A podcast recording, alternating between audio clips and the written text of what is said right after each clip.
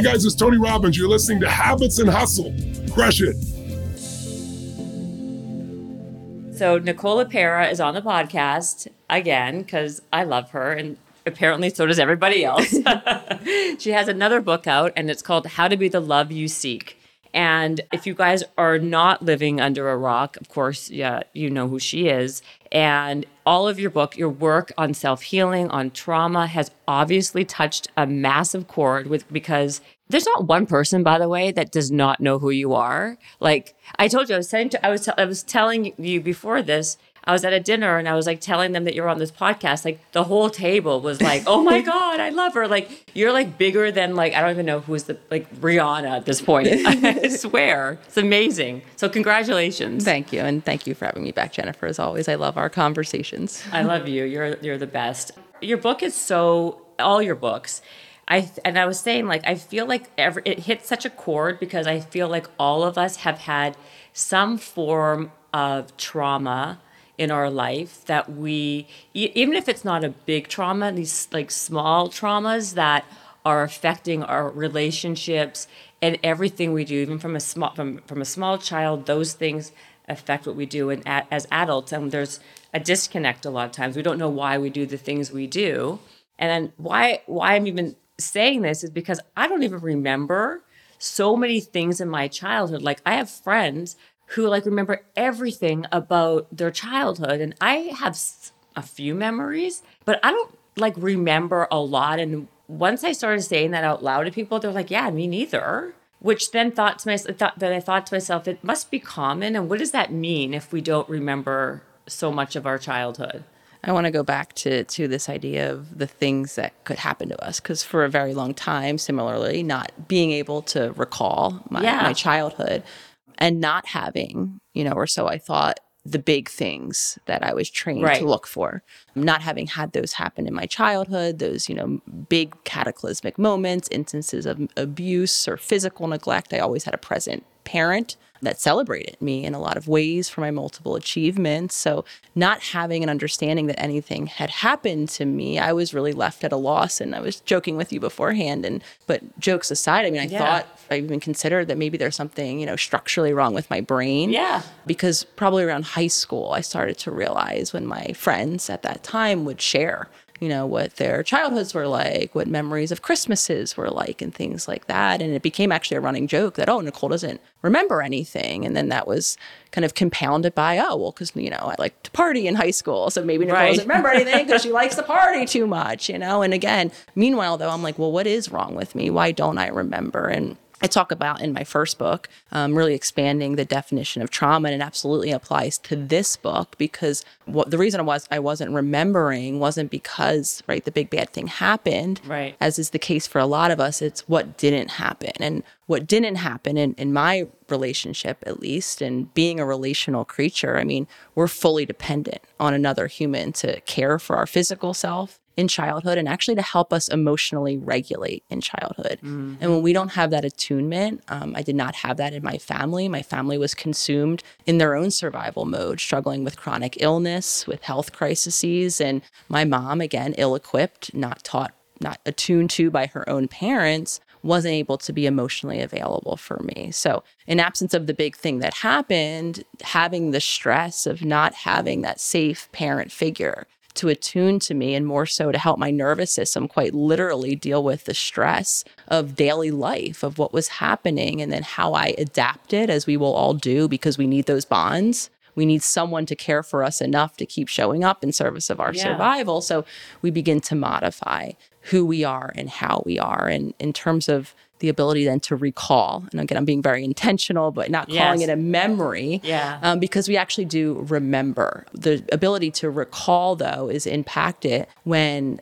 cortisol, the stress yeah. hormone, right? When stress is happening in our body, and that happens beginning in utero for us. So I think a lot about my stressed out mom, all of the cortisol running through her body, her body's inability to regulate it, and then the impact that that had on my developing brain. Then, of course, once I was born, same amount of cortisol, unable to regulate it, that impacts a part of our brain called the hippocampus, mm-hmm. which deals with memory. So that's why a lot of us, we can't pull that movie screen up or retell what it was, though, again, very intentionally, we do remember it We remember it in our habits, in our patterns, in things that I saw as I'm sure we'll continue to talk about my way of being in my relationships, the way I navigated stress, which was not well at all, detaching, dissociating. So our mind and our body actually does remember. Um, we're a living memory. So, of course, I think the next question is well, can we create change if we can't recall it? Yes. Absolutely. We can become really present, I'm sure, to some of the habits, relational habits that we'll talk about today. But I mean, relational trauma is real. It's now seen in the psychiatric or psychological community as CPTSD that comes from relational trauma. So, again, those big mm-hmm. moments, we used to give the diagnosis of PTSD. Right. And now we're understanding that complex trauma happens when you don't have that secure attachment figure. So does that mean then we're, when we're not recalling our memories, it's because we've had these little forms of like these little forms of trauma or experiences that were obviously very unpleasant in some way that it's just something that we suppress. Yes, and then there's I think psychologically there's that aspect of it too, right? There's almost like a split in our consciousness. The more stressful, overwhelming things happen, um, and the more ill-equipped we are to deal with it, it's Right. a kind of like suppression. So it's there, right, in these neural networks, in Yeah. our subconscious mind. Oftentimes, it's manifested in these deep-rooted beliefs that we have about ourselves when we feel unworthy or unlovable, unless we're doing whatever it is that we imagine or learned To do, We right. have to do. So it's all there, suppressed, to use your word, beneath the surface. Does that mean that people who do remember, like the, the friends of mine who like remember every single birthday uh, celebration, every Christmas, Hanukkah, whatever it is, is it because they've had no trauma? Not necessarily. I think some of us, you know, can hyper remember. Um, Lolly, Oh, my partner, is one of those people who had very much an overwhelming childhood, though I call her, I say she has an elephant memory. she has an ability to remember, I mean, everything from her childhood, everything from our relationship, which was, again, in the Yeah. beginning, one of those points of she'd be like, Do you remember when? And my, it's interesting because my language back, so say we would even go to, you know, a bar or restaurant or whatever, Yeah. we'd walk in, she'd be like, Do you remember we were here last, you know, whenever with so and so? And I'd be like, Oh, it, it feels familiar. And I always noticed myself when they would, Yeah. friends or partners would recollect something, I would say, Hmm, I, that feels familiar. That feels like something, I, you know, and it, I think that really illustrates Yeah. that my body, like walking into that place or when you're retelling this story, it's activating the lived experience because I was there. Right, so right, the right. feeling in my body. But I started to note that there wasn't, it wasn't, you know, um, I was using feel, I should say, because it was a feeling of familiarity, even though my mind couldn't say, oh, yeah, we were at that table and so and so was here. But my body was generating that familiarity. So when was it? When is it considered just having a bad memory and something like that that you were mentioning with Lolly versus you having a bad experience or a traumatic situation where you are now disassociating or detaching from it? I think so.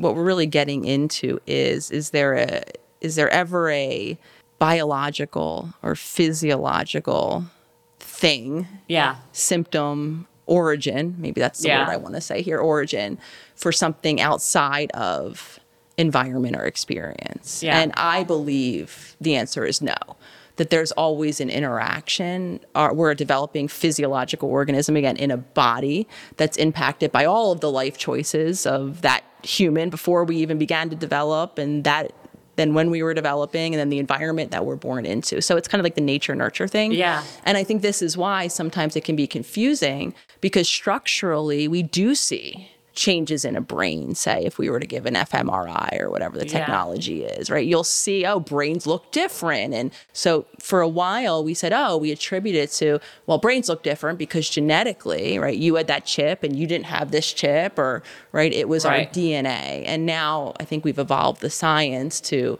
a more epigenetic model, which is like, yeah, genes are playing part of the story, though so is lifestyle or environment. So to speak to your point in terms of memory, right, our capability, our ability to do anything cognitively, in my opinion, can't just be reduced to, oh, it's just a bad chip or Yeah. a Oh, faulty yeah. wiring, right? It's always a connection to the choices around us. And I've yet to meet a human actually that has come from a really securely connected, all needs consistently met child childhood. And I think mainly because of generations and generations that came before us didn't have access to information, had a lot of socio political things happening, a lot of lacking resources.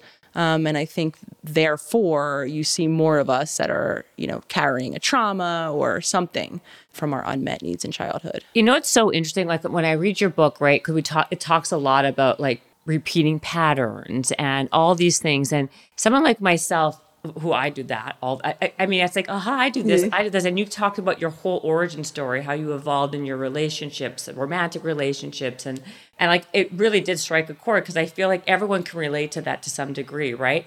And no matter how intelligent you are, right? But that this is what I find so interesting. There's such a disconnect because you still repeat the pattern, even if you know better. Yes. Why? Yes, and I would see this not only in I did a lot of work with individual clients, but also couples work. Yeah. I was very interested in dynamics and ran a lot of groups and sitting in the room with couple after couple. Yeah. and coming up with tools, new plans of action, new ways to communicate. Doing that for maybe 50 minutes together in a room, and you know, troubleshooting whatever the explosive argument could be that happens throughout the week. And this is what you're going to do differently, yeah, right? And break. And yet, flash forward next week, and or in the office a few minutes later, right? I was watching this reenactment, and the reason why again is because. A lot of us revert back, right, in this conscious moment where Yeah. we're reading the book or we're, you know, getting the tool from the therapist or, you know, having the insight we're in a different part of our brain entirely. We're operating mm. with the very powerful prefrontal cortex that can consume new information and imagine a future that's different and create all these new solutions and use this insight. Though, oftentimes, when we're going about our day, especially relationally, because this brings up so much of our childhood patterning and our wounding, Yeah. we're operating from our subconscious mind. And especially in moments where we're stressed out, where there's conflict, where we're at odds, right now, physiologically, even the blood is flowing away from our prefrontal cortex, is only flowing to that lower lizard brain. I think the language Right. that many of us are familiar with. Totally, And yeah. we actually quite literally lose access to all of the beautiful insights and things that we know to do better. But I think this is, to speak to your point, a really shameful space to be in, especially as we have all this insight and all of these know betters. And many of us have collected decades of consequences that come with these same patterns. Yes. And sometimes we have well meaning loved ones and friends in our life saying, Hey, red flag, don't you see this is the same relationship? Yet when we're in those moments, again, we're so reliant on, and for some of us, it's the identity that we've created about ourselves since childhood, the role. I talk a lot about Yeah. the neurobiological roles that I call conditioned selves, right? This caretaker, overachiever, underachiever, you know, hero worshiper, all of these ways of being then that have become our familiar. That's how we know ourselves. That's how we know how to connect and how to relate to others. And for some of us, that's how we define love. And we then rely on the familiarity of that um, in our mind, in our body, and we're pulled again for all those physiological reasons to continue to repeat those patterns, even if they don't serve us. How do we even start changing that who we are in that role to be someone different to have a more healthy relationship? Beautiful question. And my answer will always be I like to simplify change into Yeah. two steps. And the first step will always be becoming conscious of that role for Yeah. for this conversation purposes. Notice how is it that you're showing up in your relationship? Are you connected to you? Are you able to self-express your thoughts, your perspectives, your emotions, just be yourself? And how is it that you are in relation to another person? Are you taking on a role in and of itself? So, really kind of being that conscious observer where we're seeing how it is. And I really am specifically saying that first point because I notice in myself, included in many past relationships, I didn't have a self. I showed up solely in service of the connection, the relationship, just like I did in childhood. I squashed my perspectives, my real thoughts, my emotions, because in childhood there wasn't really space for those. Anytime that I would, you know, say something or do something or express in a way that, you know, was against um, my mom in particular, her wishes, she would be disappointed, she would be angry, she didn't like it. One of the main ways that she coped with her emotions, because she didn't learn how to in her own childhood, was to distance herself from me at times when it was at its worst, to give me the silent treatment, me and others. So, right, the more consistently that happens, and of course, other people might have had an explosive parent, a reactive parent, whatever it was that we learned in childhood and whatever space or lack thereof for our uniqueness, because we need those connections, will modify and will begin to play those roles. So I saw myself not being, right, being hyper vigilant, fawning, as we call it. I think a mm-hmm. lot of us as a protection, right? If I'm attuned to you, and if I kind of notice how you are and what you need, and I don't cause upset, then just like in childhood, I'm more likely to stay connected in this relationship. So I saw that play out where, I mean, it wasn't even really about if I liked you in relationships, it was do you like me, right? Even if deep down I'm like, oh, this relationship isn't feeling great for me, it was really just keeping that connection based on, again, what someone else needed. I think that's very common. People get very hung up on if that other person likes them, Yes. and that keeps them going. You know, because they need that validation versus ever checking in and being like, "Do I even like this person in the first place?"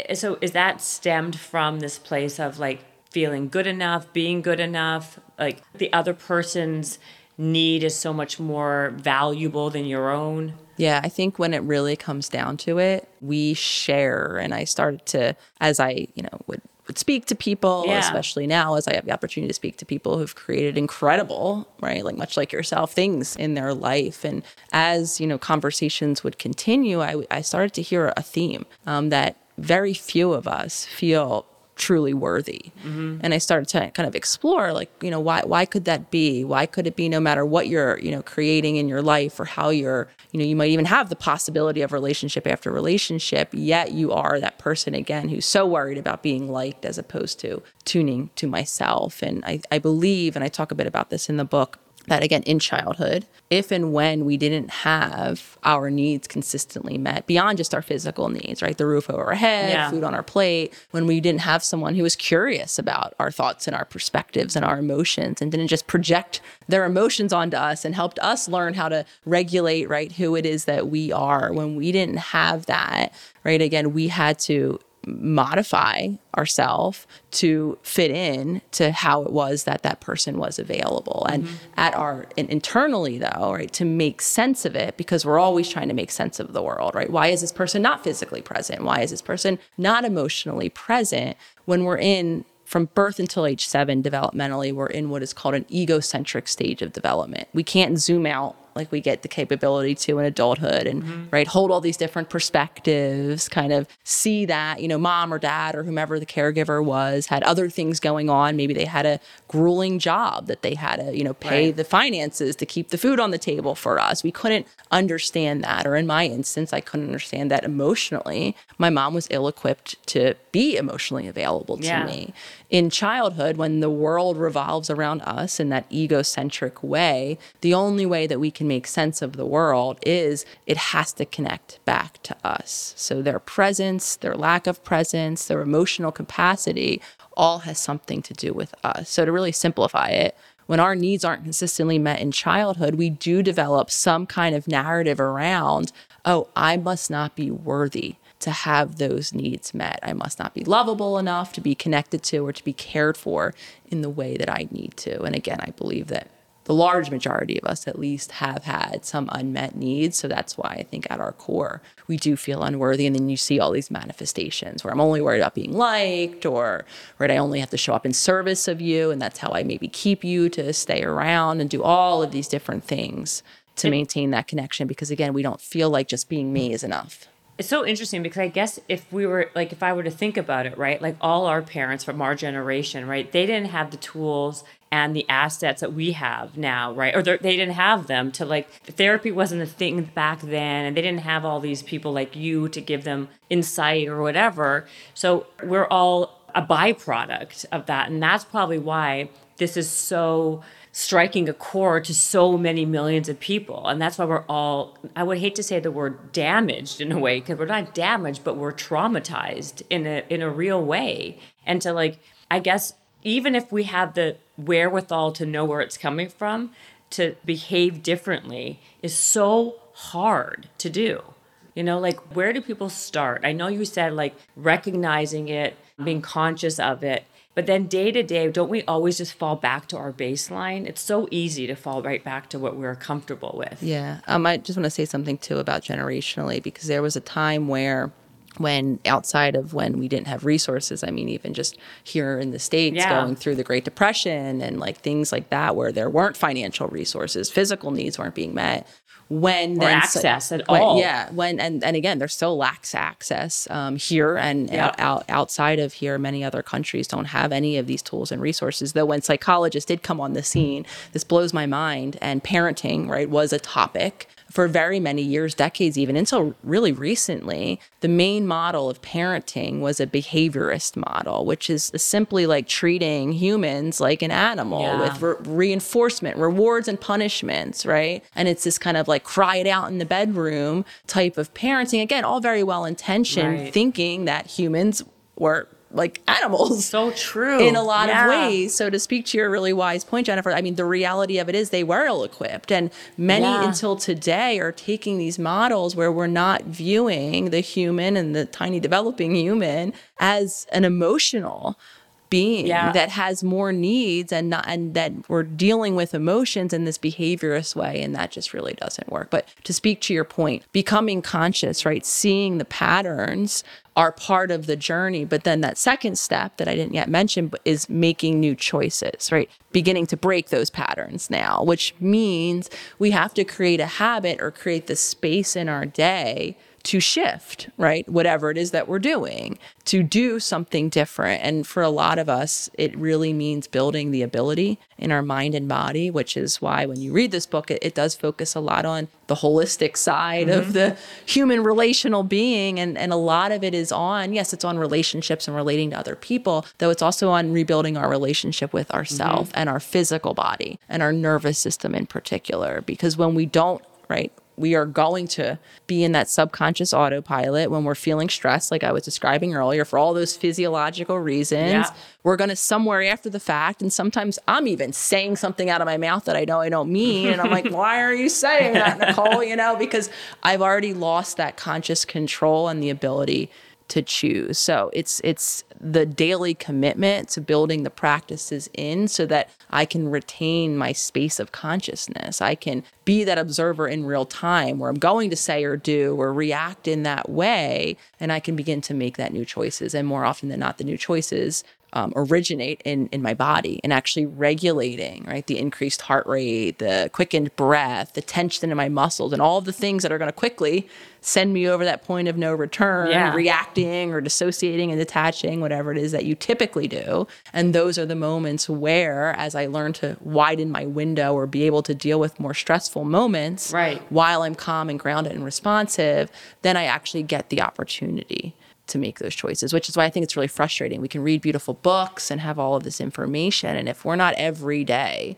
as I am still committed to taking care of our body and our nervous system and actually teaching ourselves how to be responsive Yeah. and be empowered. I talk a lot about an empowered relationship, retaining that that space of choice. We're not. We're going to be really frustrated and probably really shameful and really damaging to our relationship with ourselves and with other people. That's so true, and also uh, because we and we t- we talked about this before, but it's all about like regulating your nervous system too, right? How do you reg? I mean, we may hear these things, you may you may talk about them, and then the acting of them or knowing what to do with it is really hard. So I would like to talk about the basics. They're not so basic, but like these trauma bonds because it comes down to who you're unfortunately who you're actually attracted to, right? Like all this could be moot when you're when you're physically only attracted to a certain type. You won't make a choice towards the better choice, right? Because you're gravitating to the wrong choice. And how do we switch or change who we're attracted to so we're not making these same bad decisions over and over again? often when I when I hear you say attracted, and I think a lot of what we're doing or what the what's happening in those moments, right? It's because again, attraction. I think a lot of us like, oh, I think you're, you know, uh, attractive, and I want to like, you know, have something happen. Often, what we're attracted Yes, that's what I mean. to is the familiarity. Yes, Right. So we really have to, you know, give some nuance, or if you will, to what we're actually feeling. And often what we're feeling, and sometimes it is the familiarity of that high, right, stressful, which sometimes feels like passion, Yeah. right, that roller coaster moment. That though again, that might not be attraction per se, that might be the same neurobiological chemical cocktail that maybe was very consistently present in our traumatic childhood Mm-hmm. with a reactive parent or whatever was happening in the home or instability and you know all of the feelings that come along with that. Though yes, to speak to your point, we're going to be subconsciously gravitating towards certain people and dynamics more so that are again replicated or usually a familiar type dynamic then is the first one that we've experienced. But for a lot of us it means like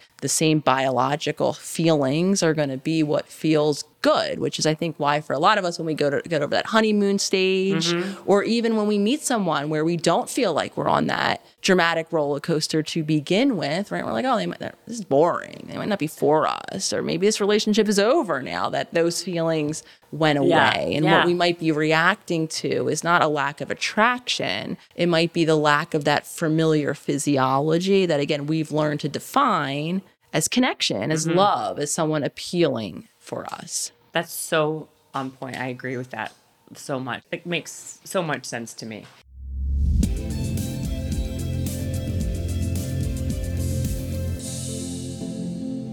So, if you guys have been listening to the podcast for a while, you know that I do not mess around when it comes to anti aging or longevity. And I absolutely love realistic things you can do every day to help support the process easily. And I've recently started taking a brand new omega 3 supplement called Green Fat. Green Fat was created by the founder of Perfect Bar, and he basically knocked it out of the park. They're all about anti anti aging, or as they call it, pro aging, which of course I can definitely get behind. And it's made a big difference in my overall well being. If you guys didn't know, healthy fats or omega 3s are key to your everyday function. And it's also known to improve your skin, your hair, your eyes, your joints, your cognitive functioning, and your cardiovascular health. And I absolutely love the fact that it's packed with five essential fatty acids, as opposed to most omega 3 supplements only have two or three. I'm telling you guys, this is a real game changer. Go to greenfat.com with the code HUSTLE20 and you'll get 20% off your order. And the best part is they offer you a money back guarantee with free shipping, meaning they'll refund every penny you paid for it if you do not feel a difference within two weeks. So you're trying it totally risk free. So remember, go to greenfat.com and use the code HUSTLE20. And let me tell you, you will thank me later.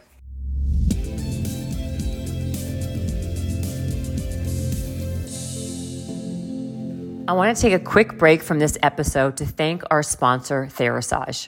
Their Tri-Light panel has become my favorite biohacking thing for healing my body. It's a portable red light panel that I simply cannot live without. I literally bring it with me everywhere I go. And I personally use their red light therapy to help reduce inflammations in places in my body where honestly I have pain. You can use it on a sore back, stomach cramps, shoulder, ankle. Red light therapy is my go to. Plus, it also has amazing anti aging benefits, including reducing signs of fine lines and wrinkles on your face, which I also use it for. I personally use Therasage Trilight everywhere and all the time. It's small, it's affordable, it's portable, and it's really effective. Head over to therasage.com right now and use code BEBOLD for 15% off.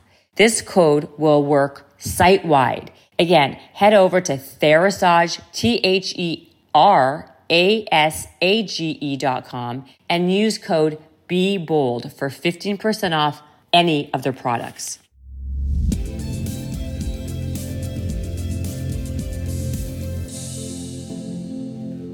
One thing that's funny because you talk a little, you mentioned this in the book actually, the five love languages, and it's so trite to me, you know, like, well, if you like to, if you like to, you know, words of affirmation, I wish it was that simple, right? If I can just tell you, uh, if I can show you your love language of, I'll just compliment you, and then you could just buy me things or whatever the non like that is. Like, what is your take on that? Like, do you think that type of simplicity works to help relationships flourish? Because it seems to me it's not taking into consideration a lot of other things that are happening. I think what can be incredibly helpful and has benefited a lot of us when we've learned about or heard this concept of, of the love language is it introduces the reality that there's a different other person. Right.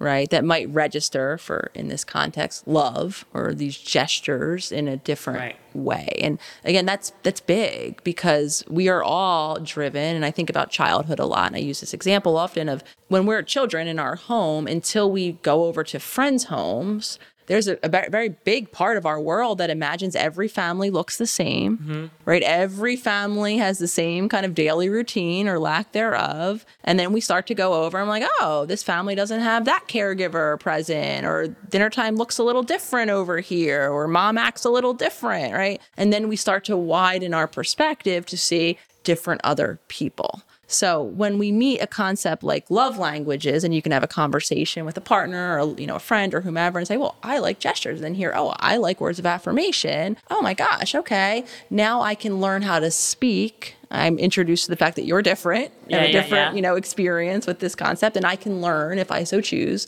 right, how to speak your language so that you can register love. I think what does become sometimes incomplete with that concept is, and I, I fell into this a lot with with my past partners and with Lolly in particular, sometimes the language that we're most attracted to, again, we have to remember was born in a particular dynamic, Yeah. right? So it might not be a full expression. So just to use my example, I came from a very predictable household. One of the major ways that all of the stress and overwhelm of all of the health related things that were happening was through this. I mean, like breakfast was at a certain time. There was a certain amount of foods that were eaten for breakfast. Dinner was at 5:30 the second my dad got home from work, like predictable. Everything was the same. And one of the main ways my mom showed love or Yeah. connection to us, the whole family, was because in absence of being able to emotionally attune, she would very much, right, cook the dinner, make my favorite meal, make sure my clothes were Yeah. ironed and in my thing, Yeah. you know?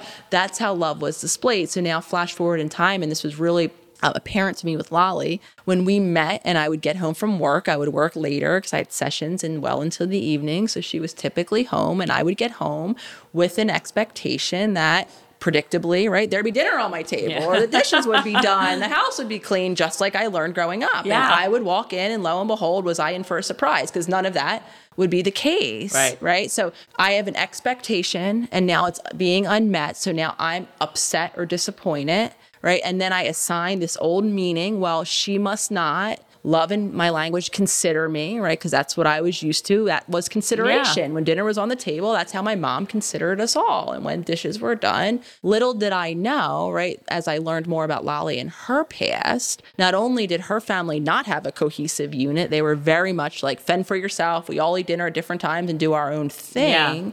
There was actually a lot of reactivity um, that she experienced when around like tidiness and chores. And when she wasn't naturally tidy or didn't do chores, there was a lot of explosion. So now I'm coming home disappointed, feeling unloved. As you can imagine, I didn't say, Thank you for doing nothing. Yeah. I said, you know, I erupted sometimes, Yeah. or I, you know, I would close myself off. And she's like, "What's wrong? Aren't you going to make dinner?" No, I'm not hungry. Right? Clearly upset Yeah. which would only then like dominoes upset her because now she's going back right to her childhood where she doesn't know why I'm upset and I'm now making accusations. You don't love you don't care you don't consider me. She's at a loss because there probably were seven things that she had done that day that were in loving caring Yeah, consideration yeah. of me right? And I'm so hooked on this only one way because I learned it in childhood and again my reactivity set off her reactivity and then we just became a, a ball of conflict around that. So in general um, again that's just one example of how very clearly right, even our past relationships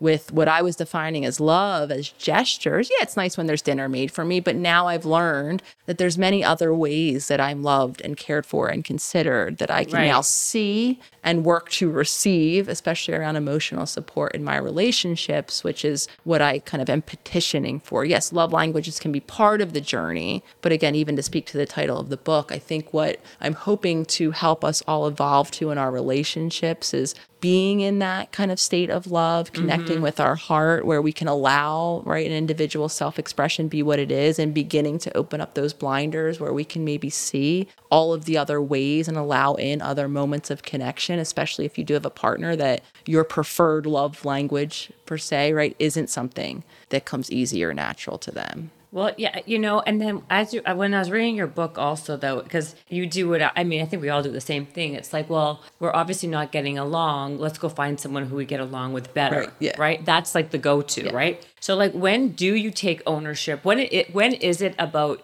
you having your set, not you personally? Like when we have our set ways of thinking because of what we've dealt with in our life, versus if someone's just a, a bad fit for us. Yeah, and I very much, I think, like many of us prior to Lolly, would come to the conclusion or the resentment would build up so much, and I would deem that relationship just not good for me and Right. try to find again this more perfect partner. I think as you go on this journey and become aware of what you're doing, what you're bringing in, what you're creating in terms of the dynamic, you know, you could, you know, go one of two different directions. You could begin to see and celebrate. And of course, if you have an aware and committed partner, to also hearing your perspective and learning how to give and receive support in maybe ways that could work for both of you. I do think the dynamic of a trauma bond, much like Lolly and I went through, can shift Tell everyone if they don't know what a trauma bond yeah. is. So we've been essentially talking about that. It's all of these dysfunctional patterns, or Patterns, ways that we show up um, in a particular relationship that doesn't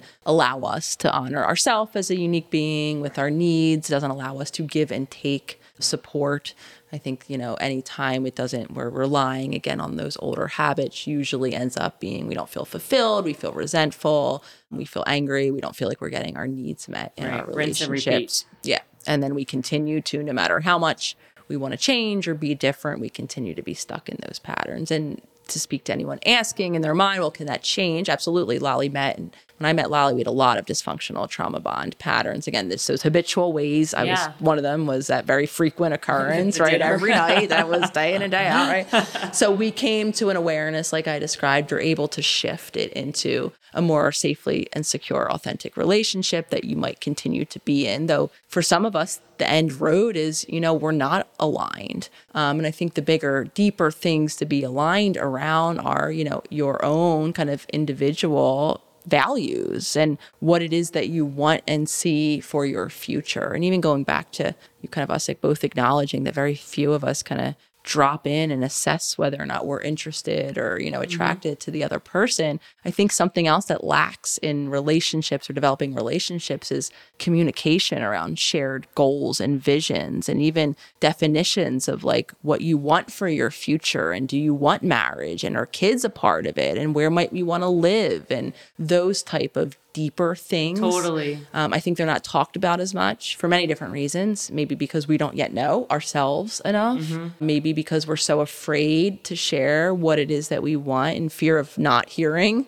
Well, that, you know, agreement from someone else. But I think those are the things that as you go on this journey, if there is a misalignment, if you can't, you know, if you want a family or a committed marriage, you know, kind of in, in, in any sense, and it doesn't look like what you're hearing that your partner wants, if you don't want to live in the same environment, I mean, these are big, you know, big kind of life choices that I think could, if there's not alignment there, might be we decide to to move on. Right. But it's so easy though to like to blame the other person, right? But it's it's because it's you, it's very easy to be like, well, this is not working because they're this way, like the blame game, right? Yes. And to why did you work it through with Lolly? Let's say were you because you were you were at a place already in your life where you had enough self awareness, you saw that you were the common denominator, of course. But like, what made you do this with like with Lolly? Work through the dysfunction to the, get to the place where you guys are now. Yeah, I think part of it was where I was in terms of awareness. So prior to meeting Lolly, I was in a, a marriage previously. Yeah. When I was in a Vivian? No. Vivian, yes, I that's that is her name. name. Wink, wink.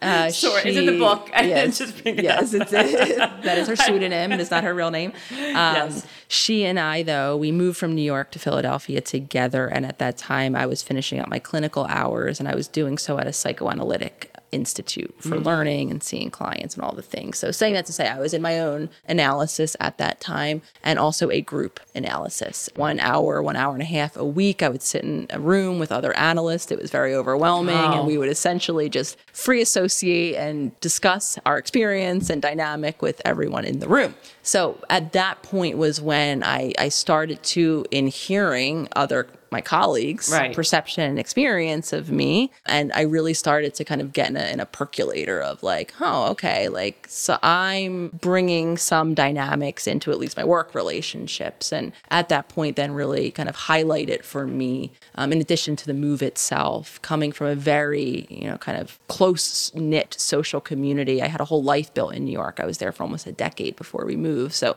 when I met yeah. Vivian, I had a whole, you know, very busy, and this is one of the ways I dealt with all of my underlying stress and anxiety and all of the emotions that I didn't learn to deal with. I kept myself busy. I kept myself planned. There wasn't a day or of the week that I didn't have someone to hang out with. And Right. I was living in New York City, which is like an endless, you know, amount of Yeah. stimulation. So Distracted constantly. huge and that's again i talk Yeah. about distraction Yeah. as a flight response how some of us and sometimes it can look very socially validated and accepted Mm-hmm. right i'm just on the go all the time and endlessly achieving and i'm at the pta meeting and the work and the this and the that. And for a lot of us that's how we've learned to you know cope with all of the deep rooted feelings which is why we end up feeling exhausted and empty even when and this is what i felt even getting all of these accomplishments. When i kind of like checked that last box i hung my shingle i did all the things why was i feeling so exhausted and so empty to the point where i was like actually i was fantasizing of leaving of running away i would joke with lolly when we first met about i want to go be a barista in an island somewhere she's Yeah. like you just got your phd it took you eight years what are you talking about i was like i,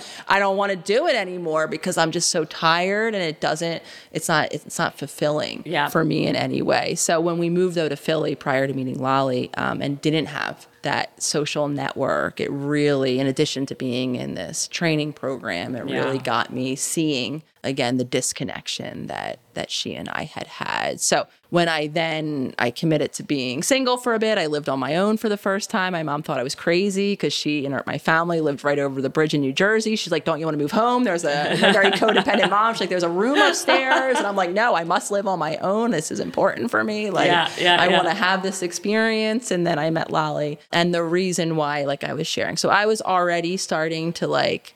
As Taylor Swift so beautifully put it, I'm the problem, it's me. I was starting to somewhat become aware that I was at least a little part of it.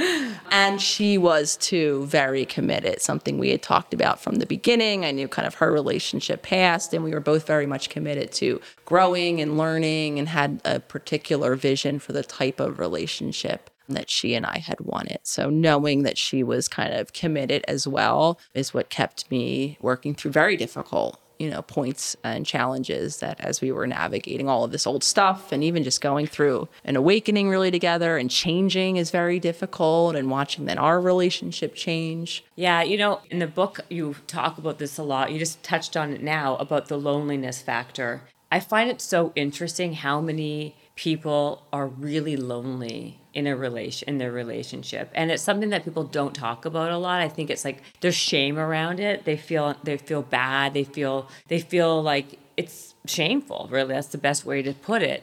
And you know is it because they're again is it the lack of communication? Is it because they're not well suited? How do you start breaking down that problem and that pattern? Because i'll tell you like especially here in la right with kids and work and you look like you have it all especially with social media. You have like a sliver of like someone's life and you're doing all the things and yet like and you look perfect together.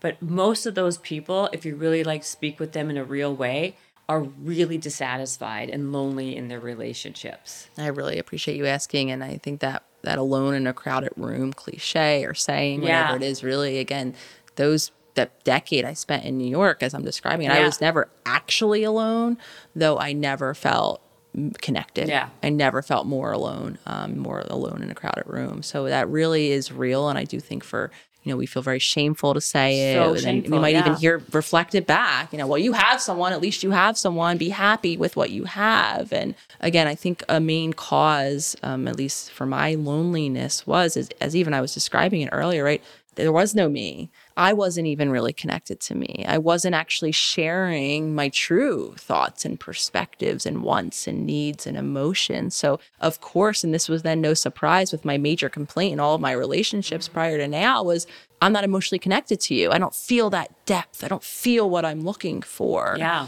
And again, you were always the problem until I realized how could I ever feel connected to someone if I'm not in my body to feel connected to me, and more so if I'm not actually expressing my true self, my true thoughts, my true feelings, if I'm not being in the relationship, Right. I could have a million people around me, and of course I feel lonely. And I think for a lot of us, there's a, a deep disconnection. So as much as again, this is a book about relationships, there's so much foundationally in it about rebuilding that connection with you. Right. Because to be and feel that level of attunement, right, there has to be that expression, right? I have to share with you my true self, what it is that I'm really thinking in this moment, how it is that I'm really feeling, right? That feeling of connection is actually a, a, a energetic Yeah, totally. experience of again giving and receiving of this self-expression. And when we're not, as I wasn't, right, a million miles away on my spaceship, just deferring to whatever you want to do for plans, Yeah. couldn't even. I mean, I was that person. What do you want for dinner? I don't know. What do you want? Yeah. like I couldn't, and it's taken me now, right? Because again, I I, I just asked you that before. I was told, and that wasn't coming from there. I could actually drop it and tell you what I wanted, but it's taken me a lot of practice. And, Yeah. you know, even back to this idea of like nervous system and wellness of tuning to my body and eating not just at breakfast time and lunchtime, whatever designated time I learned, but when is my body hungry? And more so what does my body want to eat? And there's many moments even now living with two partners Yeah. where i'm eating or doing and at a different time than they are and that's a big challenge but it's those small things right? Because now i'm asking me and myself and my body and what i need and then how do i feel and what do i want to do with my day and my time especially if it's not what's happening around me See, okay, that was a great segue, girl. Okay, I mean, there's no I way. worked it in for yeah, you basically you left it for me on a beautiful silver platter. Okay, I don't know if you caught it, but Nicole said with my two partners because now the whole podcast will. I don't know how I can get off of this topic, but so. Nicole talks about this in her book about an expanded relationship, right? So she, you're not married though, right? You have two. i'm married to Well, you're married. No, I'm saying you have two, but you've married. oh yes but not married to both Right, you're married because you're not. We're you're not technically you're not, to you're do not that. technically yet. okay, so Lolly is her wife, and then they also expanded their relationship, and they have a girlfriend named Jenna, and it's called now it's you call it an expanded relationship, but it is a throuple. the th- yes a technical name that I, I learned googling it myself I know, I love it. wondering if it was a possibility And so, first of all, I knew about this before, and I was like, I'm like, I wonder if it's going to be in the book. I wonder if it's going to, because the book is all about relationships. And boom, like in the end of the book, there it is. And I, I felt like, I was like, I was just, as you could tell, I've been saying it now. I'm like, just, I have to ask you about it. You have to describe it. How did you get to a place where, number one, like having one wife or girlfriend is difficult. Now you have two. How did you evolve into that type of relationship? Like you have the floor. Just start. You and know? actually the the evolution really um, maps onto a lot of the concepts that I Yes. shared throughout the book. And again, like I was actually just sharing, Lolly and I have been since the beginning of our relationship committed to our individual and relational happiness, meaning we were both committed to honoring space and time for each of us to explore ourselves as, as people and to continue to assess and make sure that our relationship you know, as a couple was a space that was benefiting both of us. So we've always been committed to that and on our journey of evolution, you know, to kind of be just authentically ourselves. We had both spent a lot of time, you know, being different things for different people. So flash forward in time, actually Jenna is someone that we connected with within the community. As soon as I created the Instagram account, she started to really drop meaningful comments. as um, soon as this more been- or less she was How from, many years ago?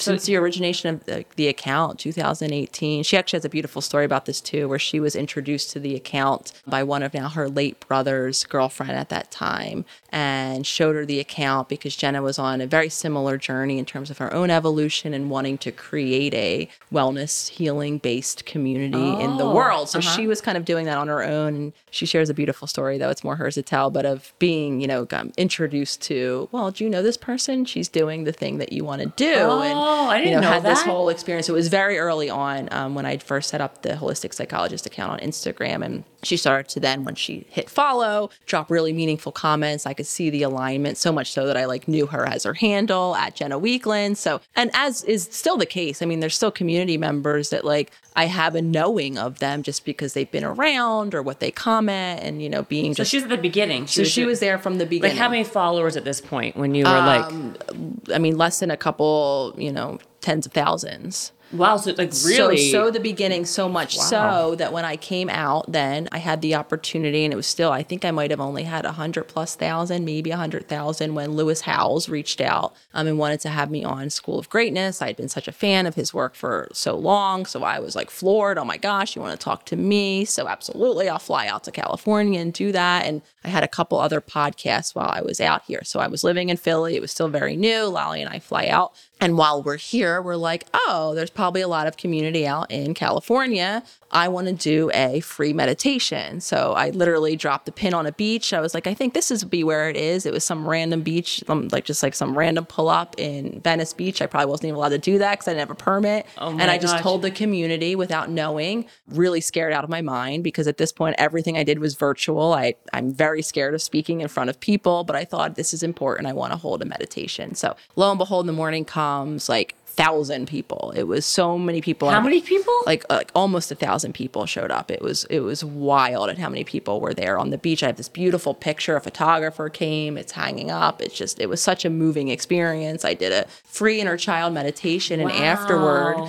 Men, they all many of them lined up and um, oh my gosh you're lining up to meet me so i like met everyone as i still do this anyone so if anyone ever sees me and says hi or sees me out please say hi You just Um, realized, by the way, Nicole, if you had a thousand people show up when you had a couple hundred thousand people following you, can you imagine what mayhem would happen now? You have like what eight million people Yeah, on there following 7 you. million, yeah 7.2 wow i was floored i never I mean, I knew California was probably a lot of people that were resonating Yeah. with my work, but I wouldn't have. You could fill up a stadium. imagined- I want to say someone even like flew in for that particular. I was so. I mean, they're really. I have chills right now. I- me too. That is crazy. It really was like tangible the impact that that the community was making on myself and and for them. So I'm yeah. I know, me too. Because you know, I Yeah. just realized like that because that just shows how engaged that. Because a, a thousand Yes, people, It was incredible. you, you would literally like you would fill up like the SoFi Stadium or like the stadiums here with what you have now. If a thousand people showed up there,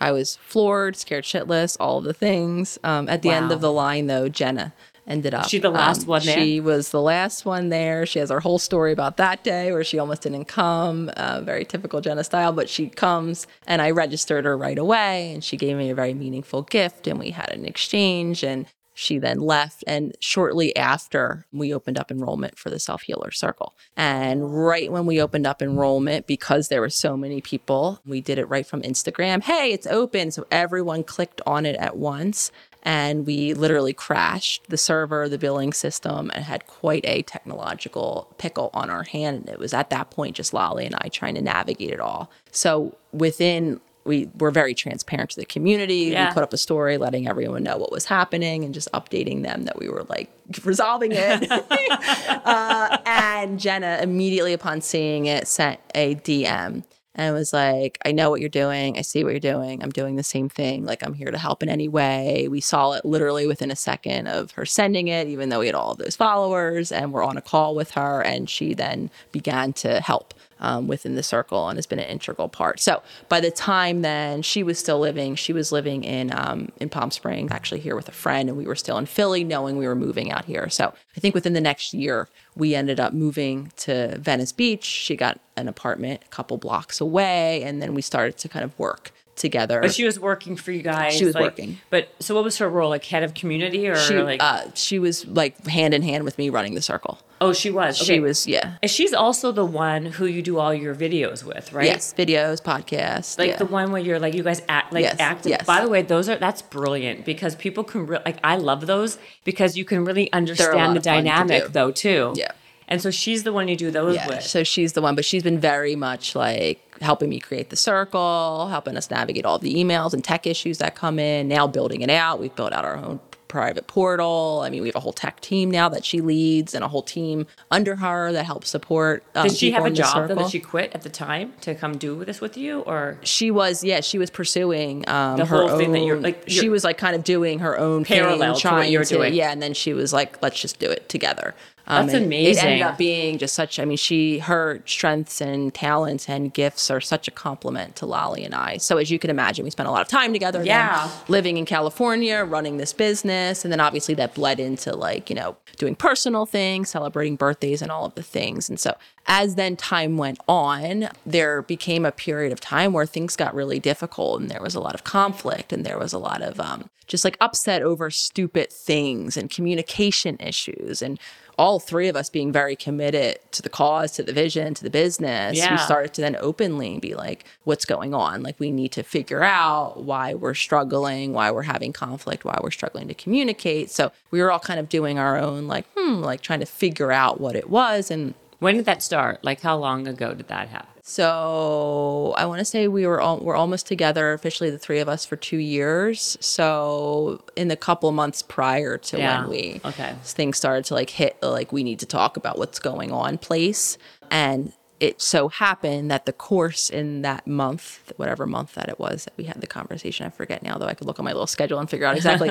um, it was on heart authenticity, courageous authenticity, connecting with your heart and speaking your truth. And that was inspired. So one morning we were doing our regular farmers market Friday that we did every Friday. And Jenna rolls over. And that particular morning she was meeting a friend before we went to the farmers market, but she stopped by and she wanted to speak to us and both separately. Okay. So she comes in and sits me down and was like, you know, I, I've been thinking, you know, and kind of exploring for myself what it is that's going on. And, you know, I could tell she was like wanting to tell me something that was emotional. And she then goes on to say that the course, you know, even the topic idea was, you know, really kind of inspired by this desire to like live your truth and speak what's on your heart. And she's like, so I, I, you know, want to tell you that what is continuing to come up for me is that I want more than a professional relationship with both you and Lolly. I'm attracted to you both. Like I have feelings for you both. Like I'm not even sure what to make of this myself. I can't imagine what you're sitting here thinking right now, you know, though I know it's important. And Jenna's been someone, one of her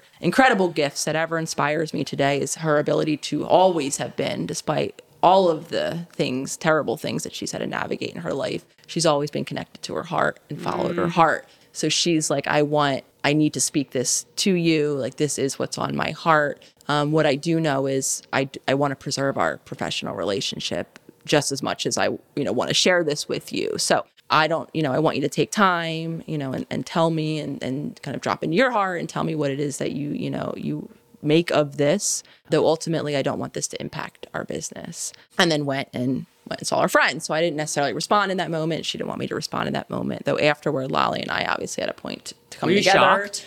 Uh, yes and no. I think I was relieved because I think obviously there was a part of me that was feeling obviously the same, attracted to her, unsure of what to do with it, wouldn't even speak that in my mind. I Right. felt relieved that finally that there was a, a reason, if you will, for all of these moments of tension. Um, and again, I go into the science behind that. You know, when we're living in misalignment, you know, we're not in that kind of heartbrain coherence that I talk all about. It really can contribute. And doesn't mean obviously that everyone wants to be in an expanded relationship, but I mean, there's a lot of moments where we're not really saying what's on our heart. So we are, you know, picking a fight about the dishes not being A hundred percent. It's finding those stupid things other that yeah. things because we're not really Yeah. Mm-hmm. telling you what's on our mind or what's really wrong, you know, or whatever it is. So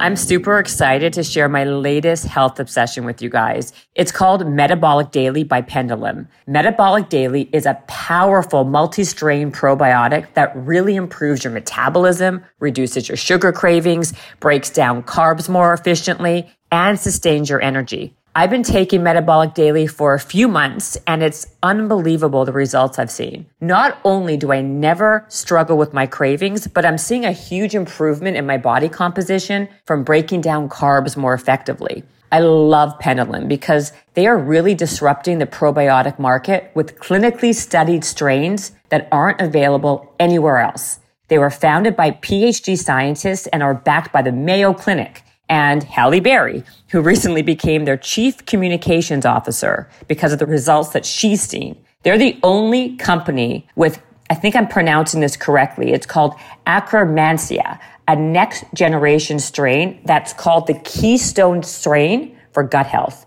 You can get it as a single strain or in metabolic daily. Plus, you guys can take 20% off your first month of any Pendulum product membership with this code, Jen Cohen. So go now to pendulumlife.com and use my code at checkout. Trust me, you will feel incredible.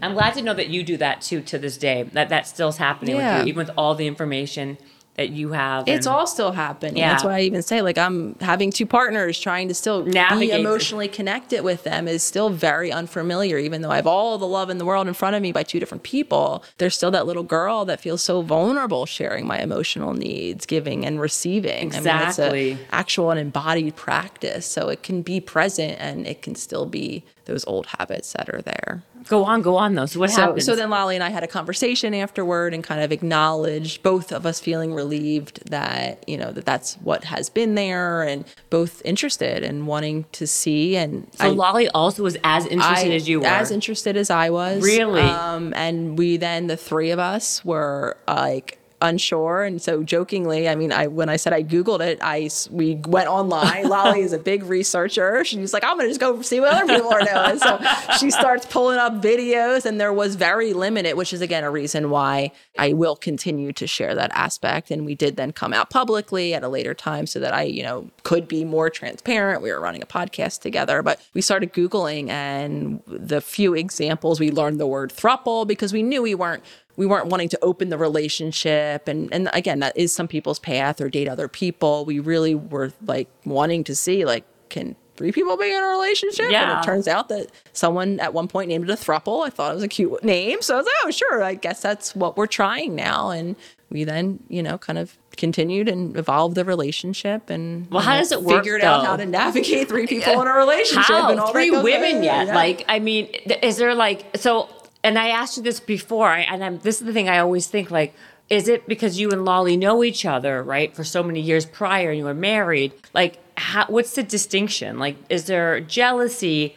Did, does Jenna move into the house? Do you guys all live together? Are you guys sleeping in a bed? Do you guys take turns in the bed? Like, what are all the details? we when it began jenna still had officially her apartment in Right. um, venice Venice. and we had a much smaller bed than we do now though she began to spend um, many more overnights and time with us in venice and then when we moved from venice to scottsdale we moved into the same home where we live we got a very large bed they have those I they know. have extra size bed What kind of size? it's like a triple or a king and a half it's obscene looking. It takes up What kind of room can it a- fit a in? very large room. It takes up a, the entirety of the room, essentially, uh, so that the three of us can sleep. We do share the bed, same bed every night. With my cat, we need room for my little Oh, old lady gosh, that lives, don't in, forget the, about that the lives in the bedroom because she can't live out with the other boys. Though, yes, we started The living- boys? We have other boy cats. Okay, too. okay. I was like, what? No other people. Okay, I'm like, what? Just us and cats. Okay, but good. my cat doesn't get along, where she's too old to be around the other cats, so she sleeps in the With, bedroom and with lives you guys. with me. Who sleeps in the middle?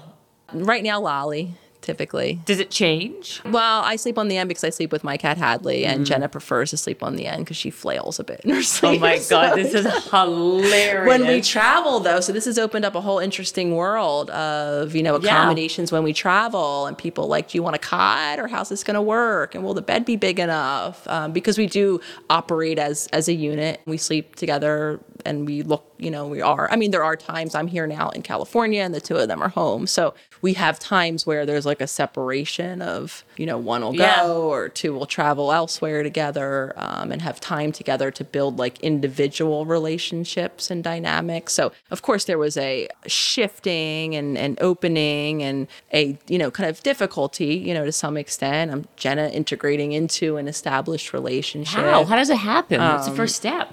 I mean, just living it and figuring out. I think that there's not like a, a plan of you on a date the first because time? no, we just. I mean, we were kind of just hung out as usual, and It's amazing. and then you know, mm, it was a very interesting, like natural. It was like that was just the only missing piece, the physical aspect of our relationship. And then when it was there, I was like, oh, this makes total sense. But then obviously there's been growing pains since and figuring out different dynamics. And you know, there's always I think a tendency that all of us human have to compare, you know, and feel jealous about time or way time is spent or what you perceive as a connection and you know, am I getting my amount too? And, you know, Yeah. so that, you know, is, I think, a natural thing that is still in the back at times.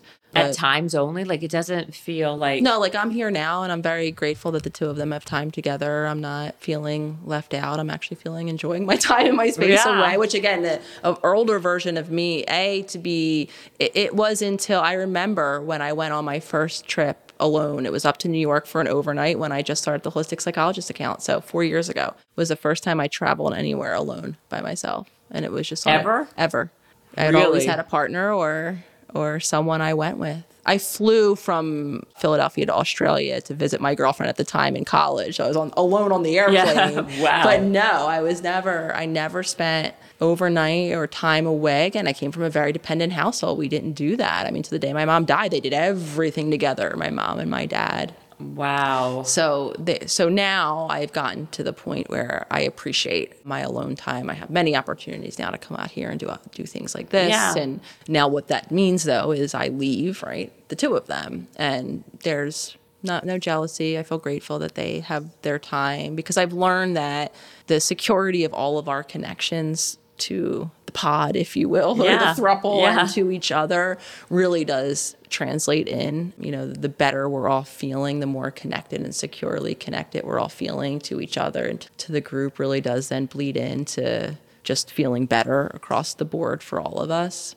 It's interesting because like three, usually one always feels left out, mm-hmm. right? Like if it was four, it'd be a little bit more. Mm-hmm. We're all set. yeah, I'm not asking by the way. We're good. No, I'm just saying in general. I don't, That's enough- that's that enough. would be yeah. Yeah. But bec- and for some people, eh, four or five. You know, I mean, I do think that we're moving into a space of people exploring different versions. Even with two, I a lot of people in the community when we you know post about different living arrangements. Yeah. You know, there's a lot of couples who choose not to for different reasons sleep in the same bedroom. Yeah. Um, there's some couples who choose not to even live in the same home and have different versions I've been hearing that a of lot lately. relationship. So I just want to normalize. There's so many different ways um, that we can find fulfillment. And there's some people that don't even want a romantic partnership, and maybe we'll just continue to find fulfillment in deep friendships for the rest of their life. So I think that we're moving just toward a more open future of types of relationships. I feel that way. I feel like, well, because this is what you do. Do you feel like you're hearing more? Maybe because you're doing it,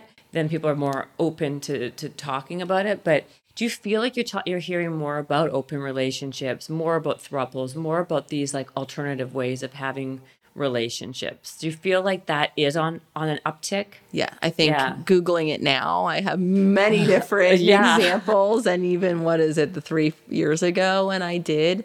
And uh, yeah, I think it's a byproduct of people are becoming more comfortable. It's kind of like dominoes again in a way where more people, one person starts talking about it, kind of opens the door for another person to talk about it. Whether or not it's a new thing, I'm not sure. I mean, I I'm imagining Yeah. it probably isn't. Right. I mean, I even think back to, you know, our tribal days in a lot of ways. You know, there was very much a communal way of living, whether Yeah. or not there was a romantic nature to it or not. I mean, you know, you pass the baby around or whatever caregiver's available. So I think in a lot of ways we're kind of going back to things that aren't necessarily new. And I think a lot of it was probably happening behind the scenes for a lot of people, maybe with a lot of shame. And now with the visibility of internet and the ability to talk about these things and the normalizing that happens as a byproduct, I do think you're seeing much more of it.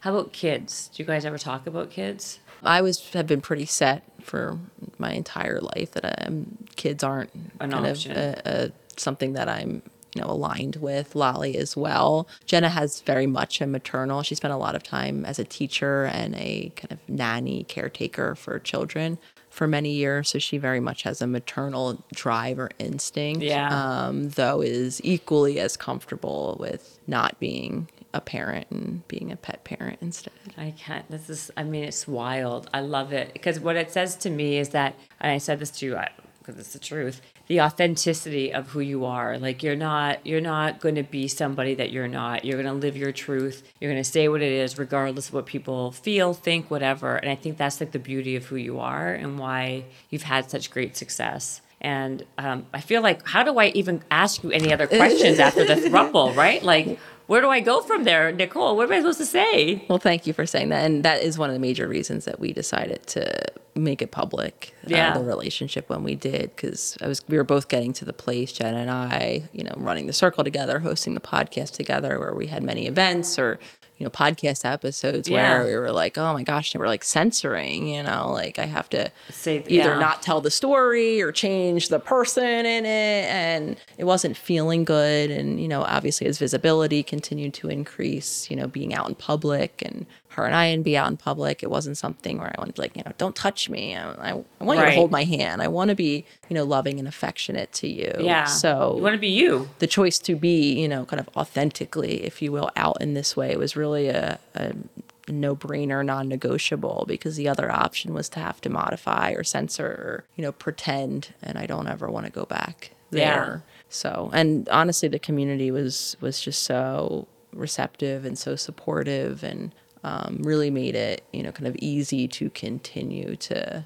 you know, speak about it in the ways. That's amazing. How big is the community now? Like to be a member and all that stuff. Like, do you have? How does it work? Uh, do, is it like a pay a membership and then um, So- I have access to? Yeah. So the circle, it's, I mean, obviously we're all of the, the free access platforms now across pretty much any social media um, platform we've, we've grown to is, is always a priority. You know, I see it and I actually talk to the members about this a lot. Like, you know, like the membership is what funds our ability to grow Yeah. social media teams and like keep the podcast out and, you know, all the different things and, you know, pay for all the tech um, to put it out there because that, that is a priority because we're very aware of how global our community is. And I mean, daily I read heartbreaking messages from Really, members yeah. who just, you know, are in really repressed countries, repressed of information, don't have any sort of support, and are like that is their lifeline. Um, and the comment section are just such a beautiful place on the social media to hear other people's journeys and to connect. Um, so I'm always shouting out um, any of the social media accounts, and they will always be a free resource and a top priority. And my hope is to continue to grow them. I mean, we actually just opened up an Arabic page. You did? Um, we pay we pay an Arabic translator because that was a big big community that was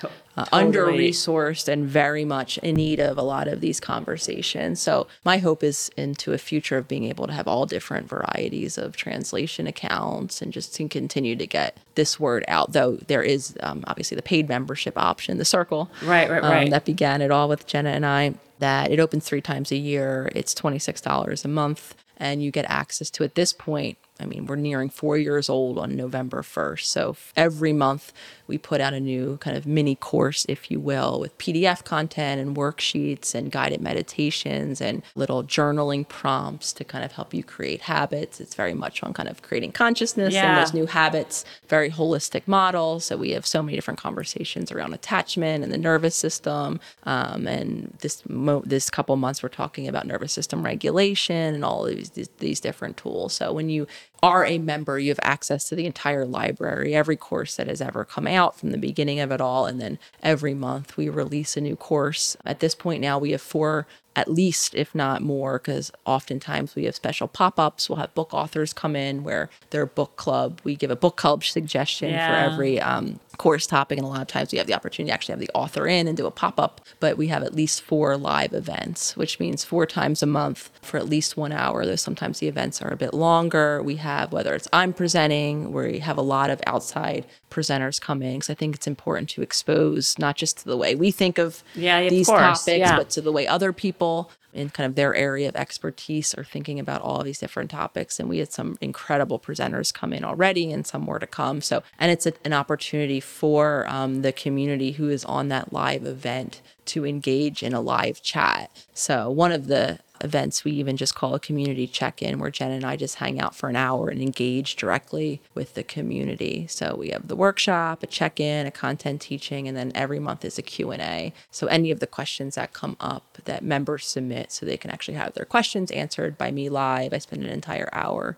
um, answering questions on that month's topic. So it's an incredible Wow. resource and it really is an incredible opportunity not only for the community but for me um, it's my community you know it's, it's a time you know a couple times each month where even if i'm not giving the workshop i'm in the in the comments. Um, and at this point now we've been able to build our own custom house for it all that has all of that content that live streams the videos. So you go on our own private website you have your own private login. And we also built it very much looks like facebook where every member has their own profile page. They can create it however they want. It can be their real name. It can be a fake name because a lot of people do want to be anonymous and they can put up posts, connect with other members. We have an incredible cool feature. It's a Google map essentially, but it, you can drop their location. So we've had some real life in in person meetups. Um, I think the Portland area has a regular one where once a month people in the circle now get together because they've been able to find each other on the map and create in person. Are you kidding I think we have me? officially one or two relationships that have developed in it over these Are four years. I know it's serious? wild. Yeah. So the community aspect is an incredible part of it. Um, and like I said, I, I'm in that portal, as we call it, every day in the activity feed, interacting with members, and it's it's healing for me too because I'm still on it. And so many times a member will drop a post, and I'm like, oh my gosh, yeah, I'm, I relate. I'm struggling with that, or you know, thanks for that reminder. this is literally changing people's lives, which is remarkable. And I didn't even, you know, like, of course I know, but I didn't think about it. Like, it's so worldwide. Like, I didn't even realize, of course, like the Arabic world and all, like Saudi Arabia, all these places. Like, what is the percentage of your community that's o- that's overseas in these areas? I think we have somewhat upwards of probably more than 180 countries represented in the membership itself. That's not, I, I don't know social media. I'm sure we're much greater than that. But officially, as a member, I think we're over probably nearing 200 countries represented. So I, I sometimes just blow up that map and look at it and you like get chills. It's Oh, like, it's "Oh, now-" insane. I'm like, wow, I didn't even know that was a country or like, where's that at? No, And there's it's- a member dinged in there. It's it's really unbelievable if we really think about it. Like the breadth of what's like. Did you ever think in a million years this would have happened? I was texting with my sister on the way here tonight saying, I, this is, she's like, it's hard for me to comprehend. I said, it's hard for me to comprehend. Um, never in a million years. And there's, again, a very protected part of me that is still like, It's like when I think of it, like, oh, don't look at me, all you people. Uh, yeah, it's because it's Yeah. like it happened really quickly in a way. Like I remember being like, when I think when I first met you, it was during COVID actually, wasn't it? You were like maybe at a million and a half followers, and I'm like, oh, she's doing great, good for her. Next thing you know, you're at eight million. I'm like, the jump. I mean, that's ex- like insane. It's, I think, a testament to humanity. Humanity, a hundred You know, we're dying for these conversations, for this So back true. to this loneliness, especially with COVID.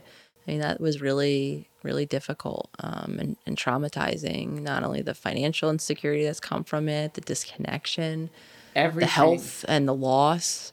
Oh my god. I think more than ever now we need, and I think it's it's the future um, in a lot of ways. Yes, individual help is absolutely part of many people's journeys, though. I think we're all desiring and need that community space, that place to feel like we belong. So I think that's why it, the numbers are just like continuing to just. But you know what's interesting? Like you hit it on the ner- like like even those videos, like I feel like is it, is it possible? Like so many of these videos feel like it's my life. Like it's but People think- joke, they're like, are you in my living room? yeah like wait this happened to me like how are you able to like to get at the core like that that's like a talent in itself like you're you're like a wealth of information to be able to and, and to be able to execute in a way that's so tra- like transferable and tr- it can relate to everybody. Like me the person in saudi arabia this person in some random arabic country you had no idea like that's what's so incredible to me I think it really speaks to how similar, more similar we, We all are, are. right? You know, Yeah. like the fact that I can tell a story that, and the community is a gift, right? Reading through the comments, reading and seeing other people's social media presence, right? You can pick out like the themes and the commonality, and I think it really does come down to we are so much more similar than you know we are dissimilar. It always makes me laugh too. And someone's like, "Well, you know, you, this happens only here," and I'm like, "No, it's it's not. You know, like culture is a thing, and really, when it comes down to it, we're the culture of humanity, and in my opinion, that is more similar than dissimilar."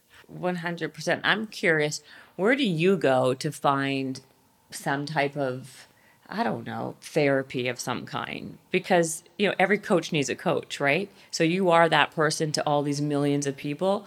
Who's your, who do you go to? Who do you turn to?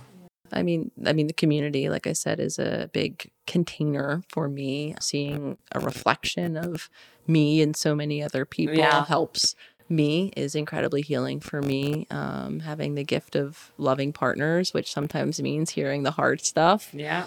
Um, I think that's again part of what some of us have not learned to be the truth of love and relationships, which is sometimes it means sharing a, a difficult perspective. I'm hearing something or how someone is experiencing you that could be difficult. And the three of us being on this journey are very much committed to having those hard conversations. So, on more than one occasion, both of them have held mirrors up to me um, in terms of, and having three people, you know, makes it, you know, like you can observe the dynamic that's happening here. And It's I want to knock you out, but, you know, I kind of like can see. And if I have two people that are telling me that they're experiencing me in the same way around something, even if I'm sure that's not what it is, like I've learned at least now to not just defer because they're saying it or anyone is saying anything, but Yeah. to really like, as much as I don't want to, ta try it on for size every now and again. Um, I've had the gift of you know connecting with incredible humans that I look up to in terms of their work, and Yeah. so I just I find it I think in all of the different places.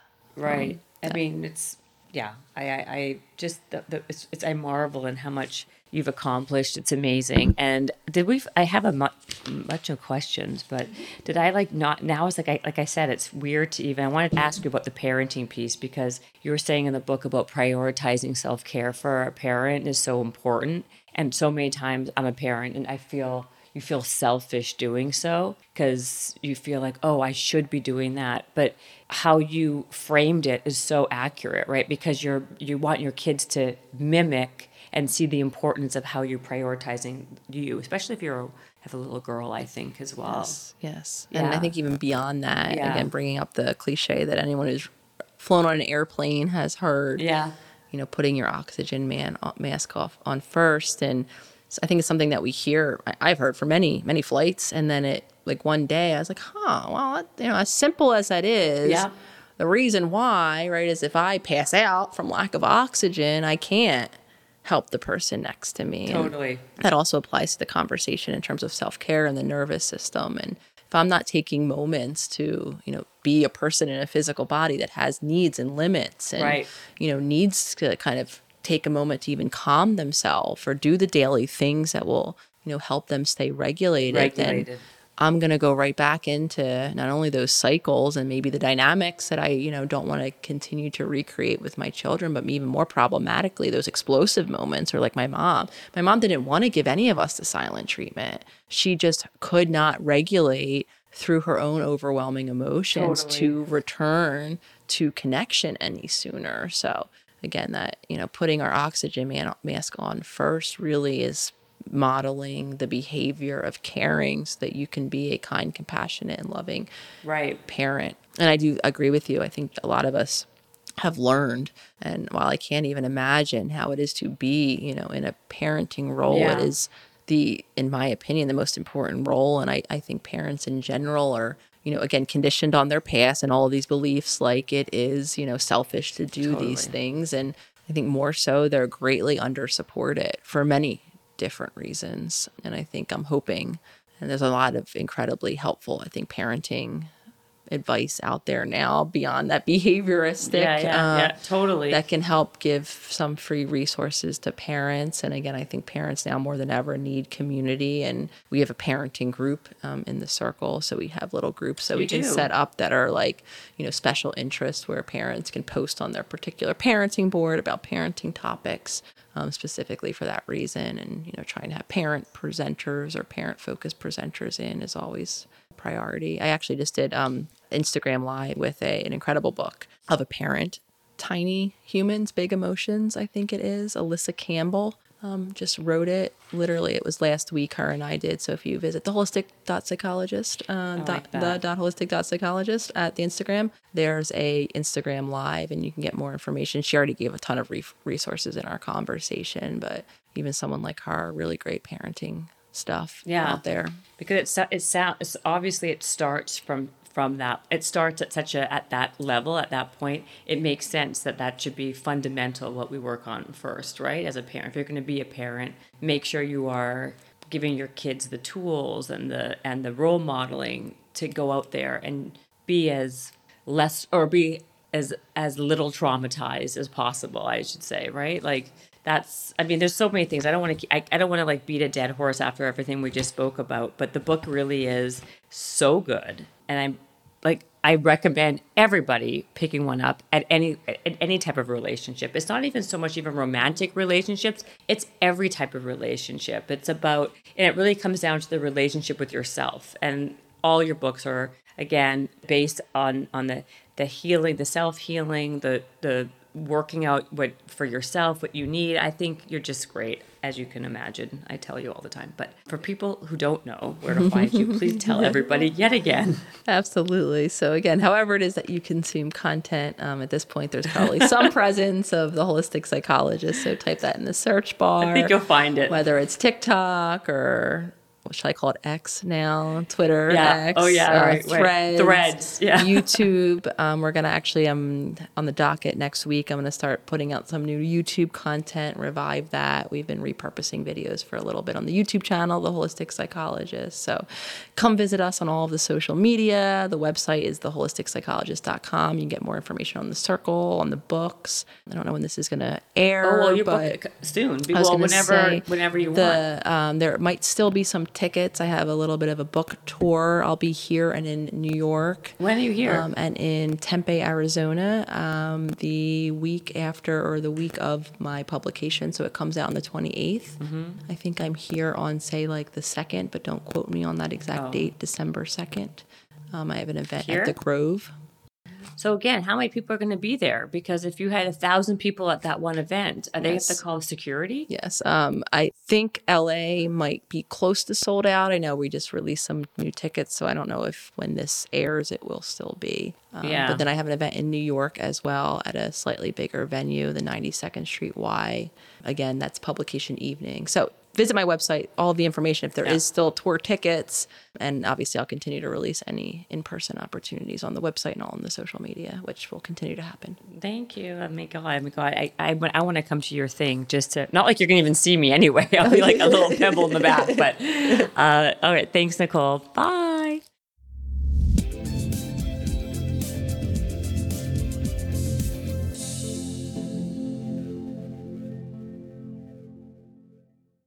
This episode is brought to you by the Yap Media Podcast Network.